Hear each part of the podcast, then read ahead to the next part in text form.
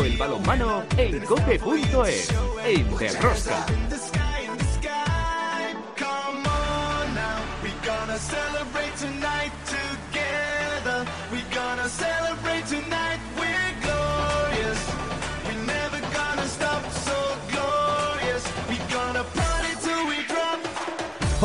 Hola, ya estamos aquí otra semana más con todos vosotros. ¿Qué tal estáis todos? Amantes del balonmano, seguidores de Derrosca. En la Liga Sobal, desgraciadamente, vuelven los partidos aplazados por coronavirus. Esta semana han sido otros dos más y ya llevamos seis aplazados. En la clasificación, el Fútbol Club Barcelona, líder indiscutible, el Vidasoa consolidando su segunda plaza y Granoller y Logroño pujando por los puestos de Europa. En descenso siguen sin fin y antequera, mientras que para la plaza de promoción se postula de momento el Torrelavega. En las competiciones europeas masculinas, Champions League, el Fútbol Club Barcelona perdió su imbatibilidad en el Palau Blaugrana seis años después ante el Kilche de Talan Dusebaev. El miércoles se vuelven a ver las caras ambos equipos, pero ahora eso sí, en Polonia. En la European League, mañana martes el Vidasoa viaja a Suiza para jugar ante el Winter Tour y el balonmano Logroño también viaja a Croacia para jugar frente al Nexe. Gran noticia, la Federación Europea de Balonmano ha otorgado a la candidatura España, Portugal y Suiza la organización del Europeo Masculino 2028 que se jugará del 13 al 30 de enero. En España se disputará en Madrid, Valencia, Barcelona y la gran final, ojo, se pretende disputar en el Estadio Santiago Bernabéu o en el Wanda Metropolitano. La División de Honor Femenina ha disputado su última jornada antes del parón del Mundial 2021 en España que comienza ya el próximo 1 de diciembre. Continúa una semana más como líder el Vera Vera, seguido de Rocasa Gran Canaria, Gijón y destaca la derrota del Costa del Sol Málaga en su casa ante el Granoller.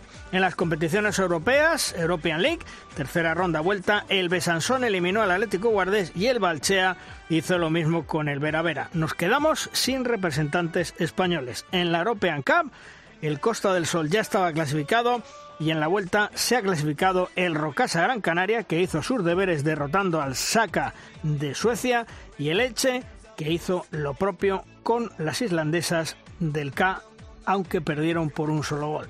Otra semana más, tenemos muchas cosas que contaros. Os recomiendo no os perdáis ni un solo minuto del programa. El balomano a tope con la copa. ¡Empezamos!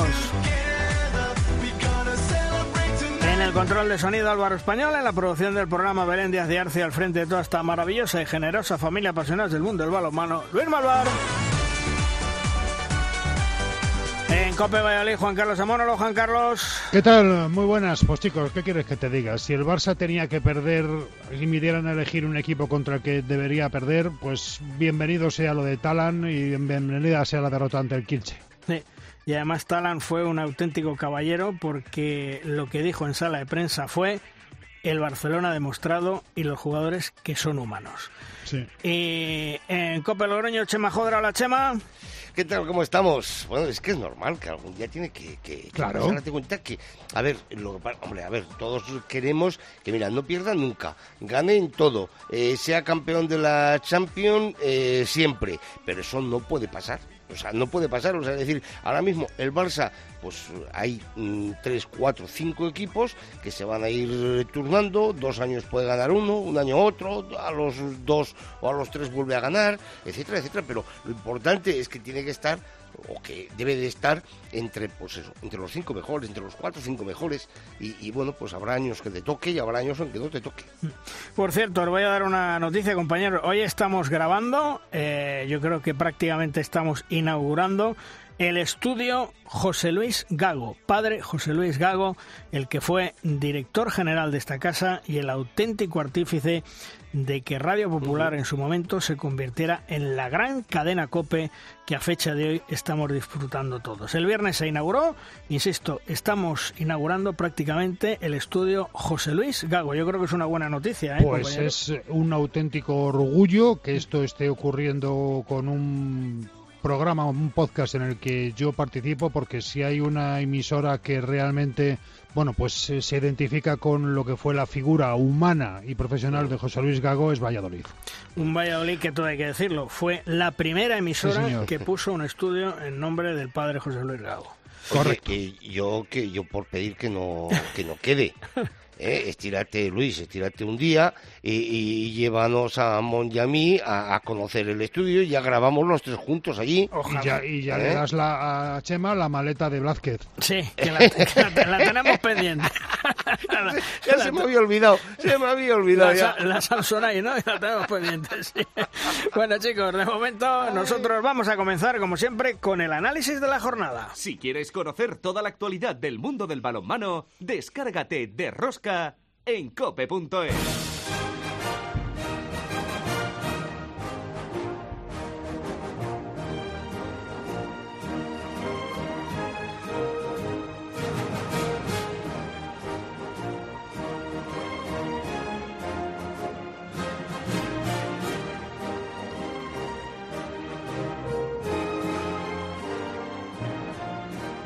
Nuestra primera tertulia, la tertulia de los magníficos, hoy contamos con un gran amigo, un gran compañero, Alfredo Domínguez de A la Madera. Hola Alfredo, muy buenas. Hola, muy buenos días Luis. Bueno, estábamos hablando de la división de honor, o en este caso la Liga Sobal, una Liga Sobal donde se consolida el Vidasoa, donde Logroño, Granoller, pero bueno, no sé, ¿qué es lo que más te ha llamado la atención de esta jornada, decimosegunda jornada de la Liga Sobal, Alfredo? Eh, más allá de, lo malo y lo, y lo paso rápido, que, que, bueno, que vuelven los casos positivos y que hay que tener todos eh, cuidado, que, esto no acaba de mucho menos, eh, hay que estar alerta, pero en lo deportivo yo creo que confirmar, lo viene haciendo durante todo este inicio de, temporada, el inicio de Cangas, bien es cierto que iba a una pista, a la pista del último clasificado de Antequera, que, Antequera no termina de arrancar, pero siempre los, desplazamientos largos son complicados y, y más allá de la victoria, el cómo lo está haciendo, el cómo está haciendo este inicio de temporada. Y bueno, y que no es nada fácil, pues estar ahí arriba, estar ahí arriba con los equipos a priori llamados a, estar luchando por Europa, como pueden ser eh, Logroño, Vidasoa, Granollers y demás. Eh, yo creo que, que esa, eh, esa racha es importante, sobre todo para el objetivo principal que es la permanencia, pero, pero bueno, que, que deben estar muy contentos en Cangas, que, yo creo que este año se van a salvar sin ningún tipo de problema, vamos. El Barcelona, lo hablábamos antes, Alfredo, cada vez es más humano porque este Barcelona, yo lo siento, no tiene nada que ver con el Barcelona de Xavi Pascual.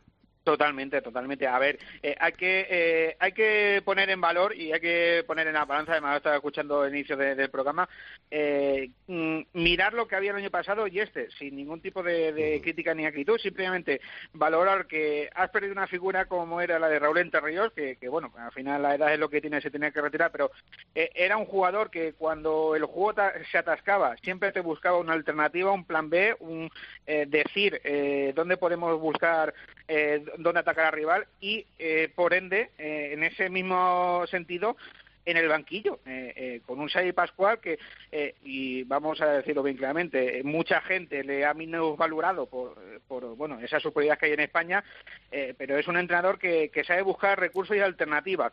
Con esto no quiero criticar ni mucho menos a Antonio Carlos Ortega, que me parece un buen entrenador, pero el Barça, y sobre todo por la presión que tiene y los... Mm, eh, pues bueno, eh, la necesidad que tiene de estar ahí arriba, eh, aspirando por los títulos, siempre necesita tener muy buenos entrenadores. Muy buenos entrenadores. Antonio Carlos Ortega, a lo mejor dentro de 5 o 10 años, podemos ponerle en ese estatus hmm. de muy buen entrenador, pero a día de hoy eh, pues bueno, todavía le falta quedar ese puntito más. Y bueno, esas cosas al final se, se notan en partidos como el del jueves ante el Kilche. No, y además, eh, ¿qué tal Alfredo? Soy Amón, muy buenas. Eh, además es que creo que está empezando a ocurrir algo que mm, podíamos pensar que era factible, pero no veíamos el momento en el que llegara. Hace unos años, bueno, hasta hace pocas temporadas. Cualquier jugador con cierta relevancia en Europa, a lo mejor primero esperaba ver si llegaba a la oferta del Barça porque el proyecto deportivo era casi infalible, ¿no? A lo mejor ahora hay jugadores que están empezando ya pues a valorar una posible oferta del Fútbol Club Barcelona de balonmano en un segundo plano o en un tercer plano, prefieren irse a equipos emergentes, incluso al Albor de Dinamarca. Hay algunos equipos que, algunos jugadores que han preferido irse. Y es que, eh, seamos realistas, es decir, cuando te tiras tantos años, y me estoy ganando una cantidad ahora mismo, abro el paraguas ya por lo que me va a venir, cuando llevas tantos años ganándolo prácticamente todo, terminas con afluencias a nivel de Liga Sobal de 300, 400 espectadores. Estamos hablando del mejor equipo del mundo. ¿eh? El mejor equipo del mundo con 400 personas como local, con un poco de suerte 2.000 en Liga de Campeones, ¿no? Pero eh, no, es, no es lo lógico. Es decir, la gente, los abonados del Fútbol Club Barcelona tendrían que reservar plaza para entrar en el Palau para ver a ese equipo. Y sin embargo, si vas, no hay ningún problema de aforo, ¿eh? Pero al final es ese el problema ese más endémico que tenemos, eh, eh, iba a decir en el balonmano, en el deporte en general, aquí en España, eh, que no sea fútbol o, que no sea baloncesto, también porque es un mundo aparte. cuando tenemos una superioridad de un equipo, como es en este caso el Barça, cuando no hay una competitividad real en el día a día, más allá de, bueno, todos los puntuales que pudiera haber en el pasado con Ciudad. Real, Atlético Madrid, etcétera, eh, pues al final eso a la gente, a la gente que lo ve día a día, semana tras semana, como tú me decías, Samón, se nota y al final, eh, por eso, por mucho que incluso el, la pasada semana, desde las peñas de animación del, Barcelona, se animara la gente a él, incluso varias de ellas se, se apuntaran, cuando, se apuntaron cuando normalmente no suelen ir a los partidos de balonmano, pues bueno, al final como tú dices, el, el ganar siempre eh, cansa en el sentido de decirte, bueno, vamos a ver lo mismo. Yo creo que, que ese, eso también lo teníamos que, mirar, no solo a nivel Barça, que eh, méritos para ellos, pero eh, al, final la estructura de, cómo tenemos nuestro deporte a día de hoy en España. De todos modos, lo del Barcelona ahora mismo no sé cómo calificarlo. Ayer leía una información mm, que se acaban en el mundo deportivo. Nuestros buenos amigos, Luis Carles Pérez en este caso era el que lo firmaba y en otras ocasiones Ángel Regueira, grandes amantes del balomano, grandes luchadores como nosotros en sus medios para el balomano, decía que sacaban una información que nos ha descuadrado, a mí por lo menos me ha descuadrado. Es decir, eh, antes de irse David Barrufet renueva hasta el 2025 a Sindrick y a Gonzalo Pérez de Vargas y un año después no se ha hecho pública esa renovación. ¿Vosotros lo entendéis? No, a mí no me parece, a mí me parece ni medio normal, eh, teniendo en cuenta que al final eh, mm, pueda pueda venir eh, quizá con Gonzalo no, obviamente, eh, pero con Sindrit obviamente pueden venir cantos de cine de fuera y si no marcas, por así decirlo, tu territorio, aunque sea mediático, y decirte, oye, mira, tenemos aquí este jugador hasta el 25, eh, pues eh, puedan venir las dudas o incluso para aquellos que no estén tan metidos en el mundillo como nosotros y que esa información no la conocieran, mm, puedan decirle, oye, ¿qué pasa con Sindrit? ¿Cuál es su futuro? y demás. a mí me parece que, bien es cierto que ya sabemos que el Barça, a nivel estructura de, de club, está con problemas que está, eh, no me refiero a lo deportivo, sino también en lo económico, pero este tipo de detalles, eh, joder, eh, con perdón, eh, choca mucho para una, un club y una estructura como la que ha tenido, como ha sido la del Club Azulgrana. Claro, y además para decir que esos jugadores están fuera de mercado. Es decir, ya no, no, no que, que nadie se moleste en llamar a la gente de Sindrich y en, naturalmente en llamar a la gente de, de Gonzalo, porque, vamos a ver, Gonzalo yo creo que si la lógica se impone y el criterio también, terminará acabando su carrera en el Fútbol Club Barcelona, en la portería y posteriormente en la sección de balonmano de ese, de ese equipo. Pero mm. eh, estás, como dice Alfredo, estás diciéndole a la gente, no te molestes, no están en el mercado. Eh, son jugadores del Fútbol Club Barcelona, así que no me los descentres, eh, porque ¿quién te dice a ti que a lo mejor no llega un equipo potente, le hace una oferta absolutamente eh, irrechazable y el jugador no se declara en rebeldía.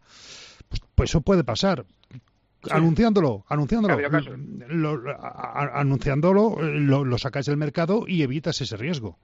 Oye, yo lo que, lo que me entra en la duda, sí, no, no, simplemente que lo que me entra en la duda es saber si eso no se sabía, vamos a decir, eh, para el público en general, pero es algo que sí se sabía entre la gente del balonmado, o sea, es decir, entre los agentes que mueven las historias, entre los grandes clubes, eh, que era algo que ya estaba, estaba más que conocido, ¿no? Quizás lo que no lo sabíamos éramos los, bueno, pues, eh, eh, el mundo, ¿no? Ruin, que nos movemos por este mundillo, pero yo creo que, que, que era algo que, que lo que era agentes, clubes y tal, lo tenían, lo tenían que tener controlado y lo sabían. No, eso seguro. Vamos a ver, el, agente de Gonzalo Pérez de Vargas y el de Sindrick seguro que lo sabían. Lo que pasa es que también leí... No, el agente de ellos sí. Digo, Sí. los agentes Seguro, se mueven, los seguro. A mí- si otros lo que- clubes y si a tal, mí lo que ¿no? me interesa, Luis, es que no lo sepa el director deportivo del Reine de Carlowen. No, no, vamos a ver. eh, eso lo sabía eh, seguro. Para mí es mucho más problemático y es increíble que teniéndolo firmado, teniéndolo renovado desde hace un año, todavía estén pensando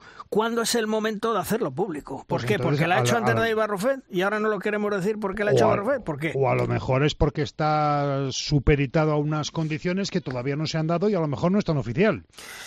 No lo sé, pero me temo que el Barcelona en estos momentos es la casa de Tócame Roque y que hay una inseguridad, hay una incertidumbre total en muchas cosas y eso no es bueno, no es bueno para un equipo que ha hecho cambios y un equipo que está armándose eh, táctica y técnicamente con Antonio Carlos Ortega porque claro, cada entrenador tiene su librillo, dicen que cada maestrillo tiene su librillo y eso de alguna forma, bueno, pues no sé de qué forma estará perjudicando al Fútbol Club Barcelona. El Granoller Alfredo, mm, gran temporada y yo diría que unos jugadores que están en un estado de gracia, que los tiene bien apuntaditos en su lista en nuestro Jordi Rivera, como son Alex Márquez y Paul Valera. Sí, dos jugadores que eh, están marcando mucho la, la diferencia en los conjuntos del conjunto de en los partidos del conjunto de, de Antonio Rama. Eh, se pudo ver, por ejemplo, el viernes en, en el Sargal, que, que fue unos momentos que, que fueron claves.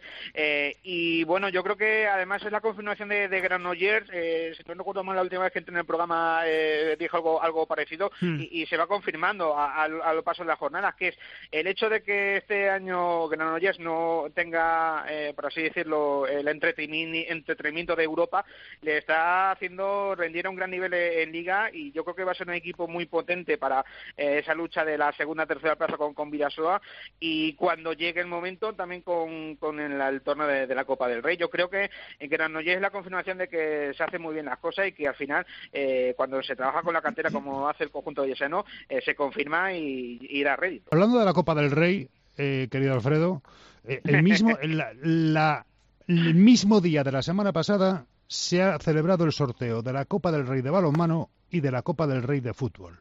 En la Copa del Rey de fútbol todo el mundo sabe qué equipo de barrio de Segovia es el Unami. Ahora todo el mundo conoce que hay en La Coruña un equipo que se llama La Victoria. Todo el mundo sabe que en Guadalajara hay un club muy cerquita de la frontera con Madrid que se llama Marchamalo. ¿Por qué? Porque se van a enfrentar a equipos profesionales. ¿No se podía haber hecho lo mismo con la Copa del Rey y a equipos como el San Kirche o, demás? Darles su minuto de gloria. ¿No se podía haber hecho de una forma menos eh, escondida de lo que se ha hecho el sorteo de la Copa del Rey, que nos hemos enterado por la comunicación oficial de cada club? Nuestro rival en el sorteo de Copa, el próximo tal a partido único, es el San Kirche, en el de Valladolid, por ejemplo. Hmm. Eh, a mí me parece que eh, para los equipos pequeños de la, del mundo del balonmano también podía ser una pequeña fiesta a nivel de redes, a nivel de transmisión por streaming. eh, todo eso podía ser también un poquito más festivo de lo que de, de- de lo clandestino casi que ha sido, ¿no? Pero si el problema, Juan Carlos, es lo de siempre, eh, los clubes de Asobal no miran más allá de su nariz.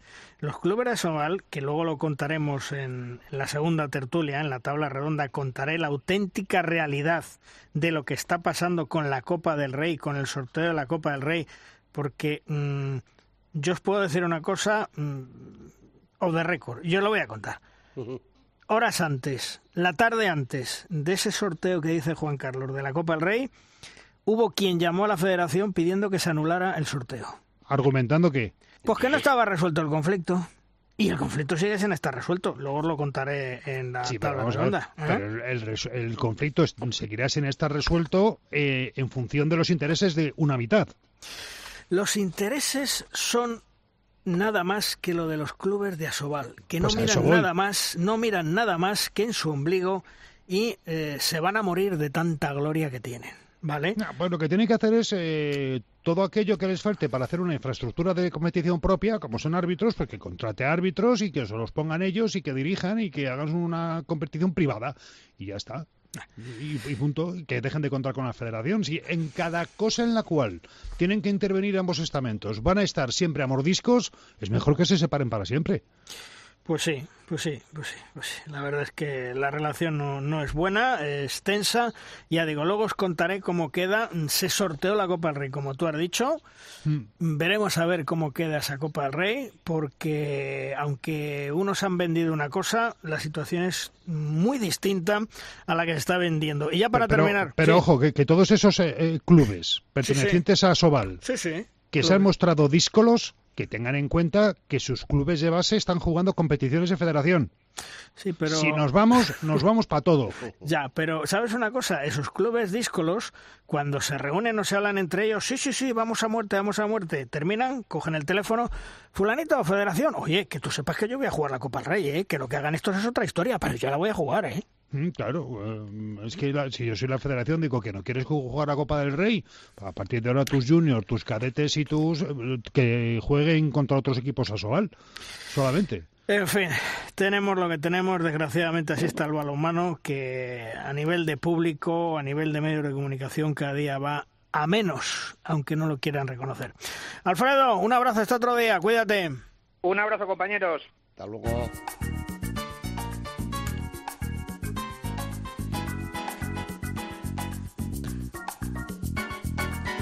En las competiciones europeas femeninas, recordemos que en la European League, tanto el Atlético Guardés como el Super Amara Vera han quedado eliminados por el Besançon de Francia, el Balchea de Rumanía. Nos quedamos sin representación. En cambio, en la European Cup, los tres equipos españoles, los tres representantes, Costa del Sol, Rocasa Gran Canaria y Elche, se han clasificado para la siguiente ronda. En la división de honor femenina, última jornada con estos resultados antes de que dé comienzo el Mundial, por eso se para la división de honor femenina. Veravera 28, Gijón 22, Rocasa Gran Canaria 34, Guardés 34, Tenerife 25, Elche 29, Aula de Valladolid 34, Porriño 26, Costa del Sol Málaga 29, Granoller 35, la gran sorpresa de la jornada, San Kirche 24, Zuazo 25 y Lanzarote 24, Morvedre 26. Líder, el Veravera 19 puntos, le siguen con 16, Rocasa Gran Canaria y Gijón con 14, Costa del Sol Málaga, Aula de Valladolid con 11 tres equipos, Elche, Guardés y Granoller con 7 Zuazo, 6 Porriño Morvedre, 3 para San Quirche, Cierra Tenerife con 2 y Lanzarote con 0 puntos.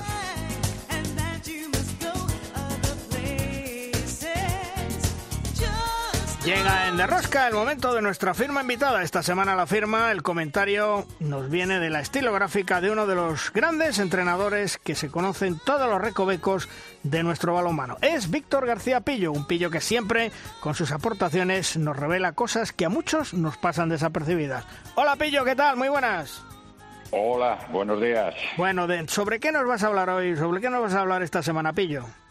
Bueno, pues eh, tenía pensado hacer un comentario un poquito más acorde a la Liga Sobal y a las competiciones, pero creo que los acontecimientos acaecidos en el partido de León-Marsella y, la Tangana en, el Sarriá Alicante, pues me llevaron a hacer una reflexión sobre la incidencia del deporte en el comportamiento de, los aficionados. Pues vamos allá, Pillo. Venga, mira, eh, afirmaba en una entrevista el entrenador de baloncesto, Alfred Julve, que las actuales competiciones deportivas son los sustitutos incruentos de las guerras que durante siglos proliferaron en nuestro planeta. En el mismo sentido, un especialista en el estudio de la conducta humana, al que citaba Punset en alguno de sus libros, afirmaba que la agresividad, la ambición y el afán de superar a nuestros semejantes son rasgos innatos en, el grupo, en los grupos humanos que se han ido forjando a lo largo de nuestra evolución, inicialmente como recurso para la supervivencia y después por pura ansia de poder y conquista. En nuestro tiempo, el deporte de alta competición viene siendo uno de los canales utilizados por el individuo y el grupo para encauzar y mitigar ese afán aniquilador. La relación de los conceptos guerra-deporte es evidente y no tenemos más que analizar los términos utilizados en la mayoría de las especialidades deportivas. Atacar, defender, replegarse, victoria, derrota, estrategia, artillero, acribillar, fusilar, etcétera, etcétera. La competición deportiva se ha convertido en una alternativa, en la mayoría de los casos positiva, para desarrollar esa profunda necesidad de identificarse con el colectivo al que pertenecemos. Los símbolos y emblemas se convierten, por un lado, en algo que consideramos propio y que, por tanto, debemos defender frente al rival externo, y por otro es el antídoto ideal para superar las ideologías excluyentes dentro del grupo, que parecen diluirse cuando un enemigo externo lo amenaza y lo pone en peligro. Así, los racistas franceses aparcaron momentáneamente su xenofobia y se rindieron a la magia de un futbolista argelino francés, alentándolo hasta desgañitarse cuando jugaba con su selección. Leí una vez que en un paso fronterizo palestino-israelí jóvenes de ambos bandos olvidaban temporalmente sus graves problemas ancestrales para sentarse juntos a ver partidos de fútbol en el bar. Ese sentido de pertenencia al colectivo y su defensa en ocasiones nos lleva hasta el estado de trance, de éxtasis, de éxtasis que al igual que en la guerra nos atrevemos a hacer cosas que sacadas de ese contexto serían consideradas signos de locura. Gritamos, lloramos, reímos, nos abrazamos. En definitiva, el deporte puede y debe servir como terapia que nos aporte cosas positivas y nos haga mejorar como personas. Pero esto no siempre es así. Y en todos los grupos existen individuos que malinterpretan, distorsionan y pervierten el innegable beneficio de la competición deportiva. La utilizan para sacar lo peor de sí mismos, descontrolando su agresividad con actitudes que convierten la incruenta batalla deportiva en inadmisibles agresiones ajenas por completo al espíritu competitivo. Son minoría, pero tolerancia cera con esas conductas desviadas propias de épocas que ya creíamos superadas. Y ahora quiero dar dos pequeños picotazos de actualidad, uno positivo y otro negativo, que, vienen a reflejar un poco lo, que, lo que está aconteciendo. Eh, en el lado positivo, me gusta que cada vez sea más habitual que deportistas profesionales ya retirados pasen a ocupar puestos de decisión y dirección en los clubes y federaciones. Y en el sentido negativo, no me gusta que cada temporada por estas fechas se hagan públicos rumores de fichajes, sesiones bajas, altas, etcétera, las competiciones entran en fases decisivas y esos rumores suelen descentrar al jugador, sobre todo si es joven, influyendo negativamente en su rendimiento. Bueno, pues sobre lo que tú comentabas al principio, Pillo, no sé si tú llegaste a ver hace años una película que se llamaba Roger Ball, en donde era una pista circular de patinaje con vida y muerte de los participantes, donde cada país se jugaba la victoria y las guerras se jugaban en esa pista de patinaje. Lo que son las cosas de la vida, ¿eh, Pillo? Sí, sí, sí. Lo que está claro es que debemos evitar que la competición deportiva, el ejemplo de ayer del Lyon-Marsella y la Tangana con público incluido en el partido Sarriá eh, pues es una perversión de lo que es una competición, que debe ser lucha, pelea, entrega, pero siempre respetando un poco de, civismo en el, hmm. en el, ejercicio de ese, de ese deporte. ¿no? Desgraciadamente, eso que tú comentas pasa en, en, otros deportes, en el nuestro no. De momento, toco madera, se nos puede decir muchas cosas, se nos puede achacar muchas cosas, pero en eso la gente es cívica, tiene respeto por el contrario, e insisto, toco madera y que, y que no se copie lo malo de otros deportes, sino lo bueno que falta nos hace. Pillo, un fuerte abrazo, gracias. Bueno, un abrazo a todos. Hasta, luego. Hasta luego.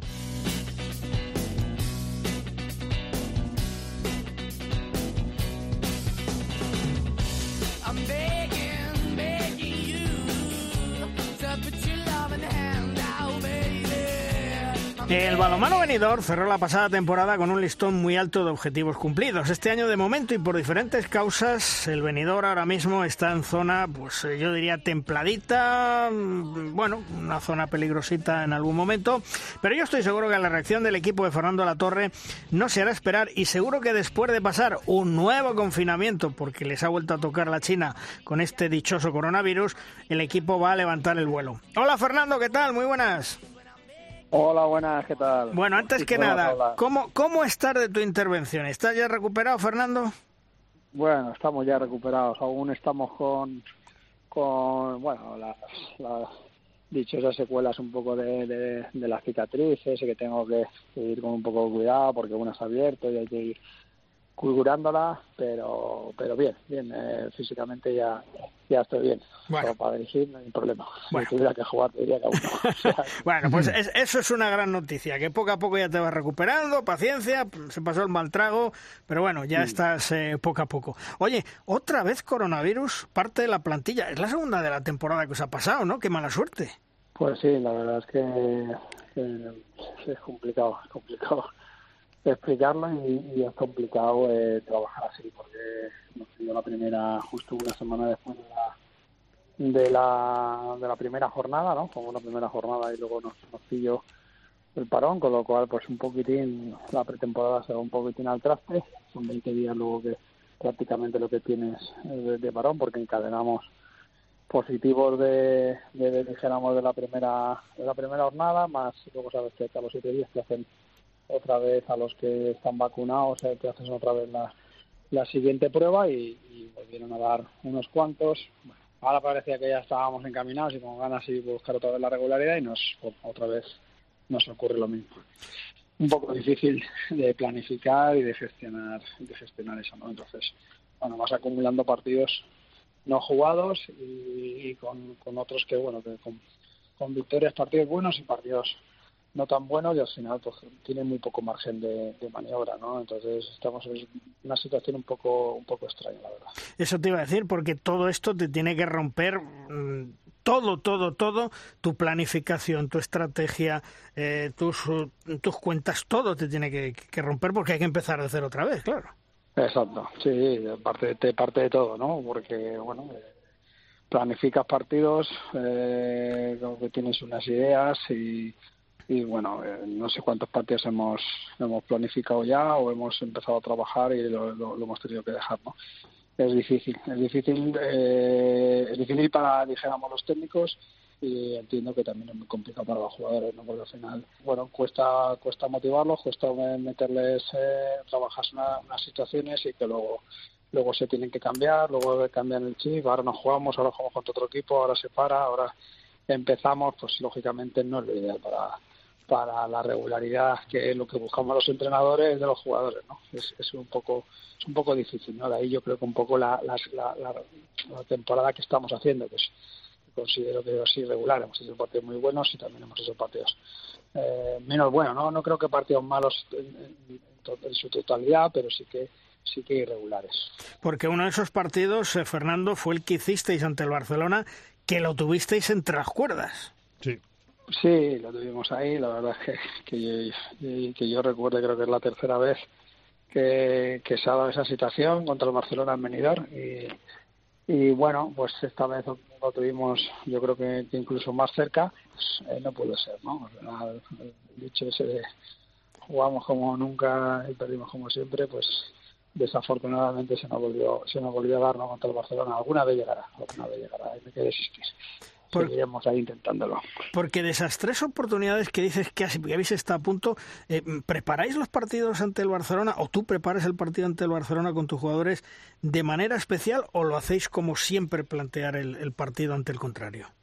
No, bueno, lo, lo planteamos, eh, nosotros intentamos plantear siempre todos los partidos igual, ¿no? De, de, de la misma, porque nunca, yo creo que el mayor error, eh, mayor error, no sé si los demás equipos estoy hablando, estoy hablando a lo mejor de más, eh, eh, es decir, es no plantearle, no plantarle cara al Barcelona en el aspecto de, ir a, intentar ganarle, es complicado, pero pero yo creo que la mejor manera de competirles es ir a ir al 100% a por ellos. Está claro que son, son mejores, una gran plantilla en toda y que lo normal es que te ganen. Entonces, eh, bueno, eso a lo mejor son partidos donde te permiten a ti arriesgar un poco más sin, sin tener eh, bueno eh, mayores mayores problemas porque porque da igual lo que ocurra no lo normal es que pierdas con lo cual pues te permite jugar un poco más eh, con confianza un poco más arriesgando en situaciones en diferentes situaciones tácticas y bueno a veces sale bien a veces no ¿no? Pero nosotros lo planteamos eh, de la misma manera, pero sí que es verdad que bueno, pues a veces arriesgamos un poco más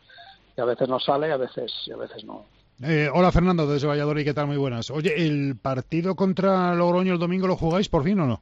Pues estamos todavía viendo a ver eh, cuándo salen del confinamiento, eh, pero vamos, la idea, nosotros eh, vamos a empezar la semana con la idea de que sí, y, y espero que sí, y espero que sí, porque eh, podíamos aplazarlo, podíamos aplazarlo porque los, lo dijéramos en los cauces eh, que hay, eh, no, no, estamos en el, en, el, en el rango de días, o sea que por poder podríamos aplazarlos, pero estamos valorando jugarlo incluso incluso con, con la merma a lo mejor de, de que haya algún jugador que no pueda estar por por el confinamiento, ¿no? Porque están ahí en los días que no sé si sale el sábado o el domingo de confinamiento algún jugador. ¿no? Creo que la situación ya es pues, aplazar otro partido y serían eh, muchos partidos y al final, eh, yo que sé, es que es, es complicado. Estamos en una situación que queremos normalidad, queremos jugar, queremos ganar, queremos perder, pero pero queremos eh, tener una competición normal, ¿no? Y es que no no eh, no hemos tenido eh, ten en cuenta que entre el primer parón, luego el parón de el parón de la competición europea, de, la liga de, la competición sí, internacional, la semana internacional, luego ahora otro parón, es que es muy complicado, es muy complicado, entonces queremos volver cuando antes y nuestra idea es jugar con Logroño, esa es la, esa es la idea. Pero bueno, vamos a ver cómo, cómo llevamos porque todavía tienen, creo que hay todavía eh, jugadores que tienen que volver a hacerse test. Eh, no sé si es martes o miércoles y, bueno y cruzando los dedos que no den más positivos si no diera más positivos pues aunque nos faltara algún jugador probablemente jugaríamos y luego recuperáis el día 1 el de Granollers también en, en Benidorm pero tenéis el de la jornada 3 y el de la 12 todavía sin horario. Claro sí sí sí. Teníamos que ahora teníamos jugábamos con, con Ademar y, mañana y el miércoles este miércoles jugábamos con Torlavega uno de los partidos que teníamos aplazados. Y evidentemente pues hemos tenido que volver a aplazarlo. Eh, y ahora ya pues tendremos que meter a Ademar y Ademar y Torrelavega nos dicen que hay que jugarlo antes de la primera vuelta que es las normas pero lógicamente no hay fechas antes de la primera vuelta. sí pero quiero decir que además que además son viajes, uno a León, otro a Torre la Vega, que Benidorm no está al lado de ninguno de los dos sitios, que tendréis que planificar viaje, comida. Sí, sí, tenemos 10-11 horas y bueno, lo que estamos valorando pues es eh, bueno es eh, ponerlos eh, bueno cuando antes posible pero en febrero lo normal es que sean en el mes de febrero y pero que bueno que, que, sí que, no, que probablemente igual tenemos que jugar martes sábado martes jueves sábado. Sí porque cuando ¿Tú con el, con el europeo pierdes gente o no? Eh, perdemos eh, a dos jugadores, pero no por el europeo, sino por el panamericano, que hay también panamericano, y perdemos a, Colo y a James, lo perdemos durante el mes de enero, con lo cual eh, ahí no se puede, no se puede. Además es el panamericano que lo juegan más tarde que el europeo, con lo cual te vienen los jugadores el día el día 2 creo que es, que el día 2 o 3 y el día 3 tenemos tenemos Copa del Rey, ¿no? De febrero. es un poco es un poco raro, ¿no? Por fin han puesto Panamericano en las fechas del Europeo Mundial, en enero ya coincide, porque antes se jugaba en verano, Panamericano, y ahora lo han puesto, pero no entiendo por qué lo han puesto para jugarlo el 28 o 29 de enero, cuando tienen todo el mes de enero para jugarlo, pero eh, bueno, eso poco a poco supongo que llegará. Oye, eh, Fernando, la renovación del equipo esta temporada, debido a los que salieron, ha sido espectacular se requiere tiempo, paciencia, si todo esto se complica con el tema del coronavirus, porque te ha tocado reinventar un año más el venidor. Sí, eh, ya lo sabíamos que, era un año de cambio, un año que teníamos que tener mm, paciencia. Eh, considero que tenemos una grandísima plantilla, eh, pero lógicamente son son 11, son 12 bajas, 11 altas para el equipo prácticamente nuevo y, todo eso requiere su, tiempo, su paciencia, que tiene una varita mágica y ponernos a jugar. Hay partidos, yo creo que se ha visto que hay partidos que hemos hecho muy buenos, otros partidos que no tanto, pero lógicamente es su tiempo. Sabemos, ya sabes, intuíamos que, con el tiempo, que la segunda vuelta iba a ser mejor o pensamos que va a ser mejor que la primera, lógicamente, porque, porque los jugadores, eh, yo mismo, no, todos nos conoceremos mucho más y será mejor. Y ya todo eso le sumamos pues todo lo que nos está pasando a la primera vuelta pues todo eso lógicamente no ayuda no requiere requiere su tiempo. Pero bueno eh, la verdad es que eh, yo creo que yo estoy muy contento con, con, la actitud con el trabajo de los jugadores y solo solo pedimos un poco de tiempo de, normalidad de paciencia para que para que el pues pueda pueda estar pues, eh, pues en la zona media e incluso un poco más arriba no es verdad que con todas estas cosas pues pues a lo mejor eh, no, tenemos el año que deseamos, pero pero bueno, es un proyecto es un proyecto un poco más eh, es un poco más a largo plazo. Porque tú tienes este año un equipo que es una mezcla de jóvenes, digamos, con hambre y veteranos con oficio, que, es una buena mezcla. Sí, sí, sí, así es. yo te digo, muy, muy contento con, con la elaboración del equipo. Eh, creo que, que, la mezcla es muy buena. Los, los jugadores veteranos son, espectaculares, en, aportan tanto dentro de la pista como fuera, hacen su, su, labor súper importante de, unión, de grupo y, luego lo que dices, luego jóvenes que que están que están con nosotros y que están también y otros que hay una gran parte también que hay hay tres cuatro jugadores que están en, el segundo equipo entrenando con nosotros y que ya han empezado a, tener minutos eh, y entran en las convocatorias y que son jugadores que de, un futuro eh, espectacular también y que, seguro que a uno o dos años van a estar van a estar arriba ¿no? o sea que la mezcla es muy buena, pero todo requiere un poquitín de tiempo. ¿Y cómo ves este año la, la Liga Sobal? ¿La ves eh, más igualada? Eh, hemos bajado un peldañín con los nuevos eh, jugadores extranjeros que han venido. ¿Tú cómo lo ves, Fernando? Yo, bueno, eh, yo lo veo, yo lo veo muy igualada, muy, muy, muy igualada, ¿no? Porque se está viendo, ¿no? Partidos que, que, que, cualquiera, nadie, nadie, yo no, a mí no me gusta apostar ni, ni apuesto ni nada, pero yo creo que la gente que apuesta, yo creo que lo tiene muy complicado porque se están viendo partidos que equipos que ganan, que jornada este equipo está muy bien, luego va otro a una cancha y pierde o pierde su casa. Ahí quitando a lo mejor pues eh, que, que, que, a pesar de los cambios sigue manteniendo su regularidad. Eh, luego, luego pues, bueno, Logroño y, y, Granollers, que son, para mí, sobre todo Granollers, han mantenido el bloque y creo que es el equipo, eh, uno de los equipos en forma de que va a estar en la parte alta los demás cualquier equipo puede ganar a cualquiera. O sea, Logroño está a un nivel eh, también espectacular, para mí con una plantilla un poco más justa, pero a un nivel espectacular, sin respetar las lesiones, eh, ya lo vimos el otro día con, con lo que fue capaz de hacer, o sea que eh, al final, cuando tú empiezas el año, ves los cambios y, siempre dices, bueno, este equipo puede ser que haya bajado un poco, este equipo puede ser que haya subido un poco. Luego te pones y cuando siempre salen jugadores que, que estaban un poco tapados, eh, bueno, resurgen o, resaltan y, jugadores que, que, estaban un poco de capa caída pues vuelven a ponerse en forma y al final yo creo que tenemos más o menos el mismo nivel de antes. Sí, que es verdad que yo creo que la zona media eh, está un poquitín, dijéramos, eh, como que se ha diluido, como que que prácticamente del cuarto a te diría casi casi casi ante penúltimo no porque era parece que está un poco eh, desenganchado eh, cualquiera puede ganarle a cualquiera cualquiera y, eso es eh, yo creo que es muy emocionante para la liga y muy bonito no para, para nosotros para los entrenadores para los jugadores cualquier cualquier equipo es, es vital. Cualquier equipo puede ganar cualquier equipo puede perder entonces tienes que estar a tope, ¿no? Y yo creo que es muy bonito para, para el espectador, la verdad. El objetivo para vosotros, y con todo lo que estáis pasando de la pandemia, etcétera, etcétera, aparte de la permanencia, están en la zona media, como tú comentabas, me imagino que sería bonito estar otra vez en la fase final de la Copa del Rey en Antequera, ¿no? Sí, lógicamente intentamos aspirar a lo máximo, ¿no? Y los objetivos, el objetivo pues era eso, estar en la zona media, incluso hacer pues, lo más alto que pudiéramos, ¿no? La zona media alta, eh, con todo lo que nos ha ocurrido, pues bueno, son percances que te ocurren que, lógicamente te merman, pero bueno, queda todavía mucha liga y, queremos intentar estar lo más, lo más arriba posible. Y luego tenemos también la, la competición de la Copa del Rey, que, bueno, que llevamos dos años en la fase final ya, muy bonita y, y la verdad es que, que, bueno, vamos a intentarlo por todos los medios repetir, lógicamente. Pues Fernando, que el tema del coronavirus se vaya cuanto antes, que empieces a tener una normalidad, que puedas trabajar con tu equipo, con tus jugadores y que el venidor poco a poco vaya hacia arriba. Como siempre, gracias por atendernos, cuídate mucho y, suerte en lo que queda de temporada. Un abrazo. Un abrazo, muchas gracias Luis. Hasta luego. Hasta luego.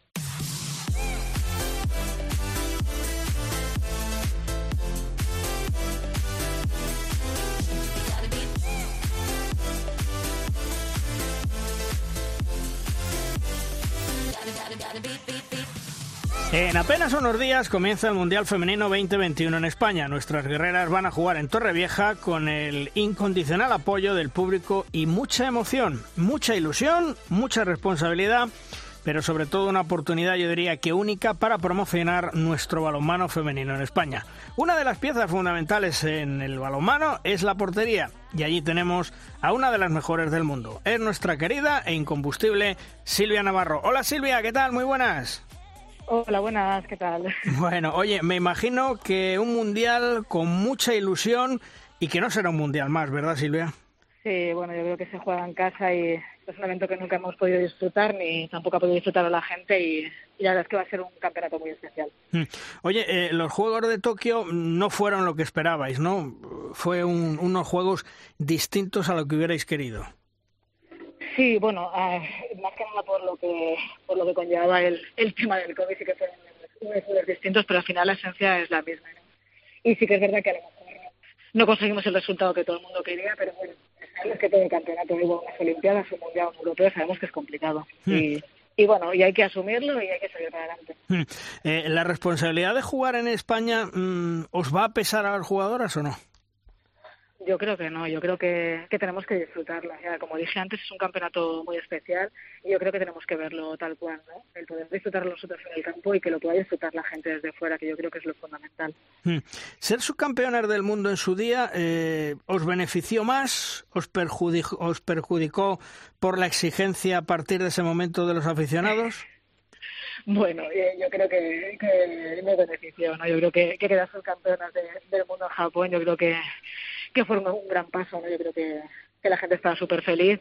Y bueno, sí que es verdad que a lo mejor la gente quiere más medallas, ¿no? Pero como siempre digo, cada campeonato es un mundo y hay que ir poquito a poco. Yo creo que se han hecho cosas muy importantes anteriormente y no nos podemos olvidar, ¿no? De todo el trabajo que se, que se ha hecho con anterioridad, ¿no? De cara a este mundial. Y el relevo generacional, mm, ¿cómo lo está viviendo desde dentro, Silvia? Pues el relevo generacional es fenomenal. Yo creo que ya en su día Carlos River empezó a meter gente joven. Yo creo que que están encajando perfectamente, ¿no? A la perfección con, la gente un poquito más mayor, como es mi caso, como es el caso de Sandy, de Carmen, y yo creo que se ha metido muy bien en el rol, ¿no? Yo creo que las sufro cada fin de semana, todas las peques, mm. y la verdad es que da gusto verlas entrenar y sobre todo jugar. Eh, Silvia, ¿qué tal? Un saludo desde Valladolid, ¿cómo estás?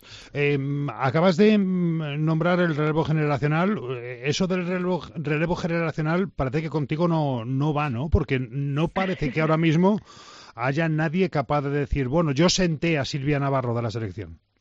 Bueno, hay muchas porteras muy buenas. ¿eh? Yo creo que, bueno, pues en este caso quiere contar el seleccionador conmigo otra vez. No podemos quitarle mérito. Hay porteras muy buenas en la Liga Española. Está Nicole, está, está Lulo, te puede decir un montón de, de porteras más. Pero bueno, al final a lo mejor el seleccionador se ha decantado, pues quizás por mí y por Merche, pero ya te digo que cualquier persona podría perfectamente suplir nuestro puesto. ¿eh? Y cuando compartes eh, selección con jugadoras que mm, compiten fuera de España, eh, ¿tú notas algo distinto en ellas eh, a nivel de preparación física, a nivel de preparación de evolución técnica? ¿Es distinta la jugadora que viene de fuera a la que llega desde la Liga Iberdrola? Bueno, yo creo que bueno la gente dice que la Liga la Liga Iberdrola es un poquito más y yo que juego en la Liga Iberdrola y me siento muy afortunada de poder jugar en ella, yo creo que cada año está evolucionando más. Yo creo que cada año la liga está mucho más ajustada, no sabe hasta, hasta el final de los partidos que, quién va a ganar. Y bueno, yo creo, partiendo de la base desde mi club, donde yo trabajo, aquí se trabaja estupendamente tanto físicamente como técnicamente. Y imagino que en el resto del club de España es igual. ¿eh?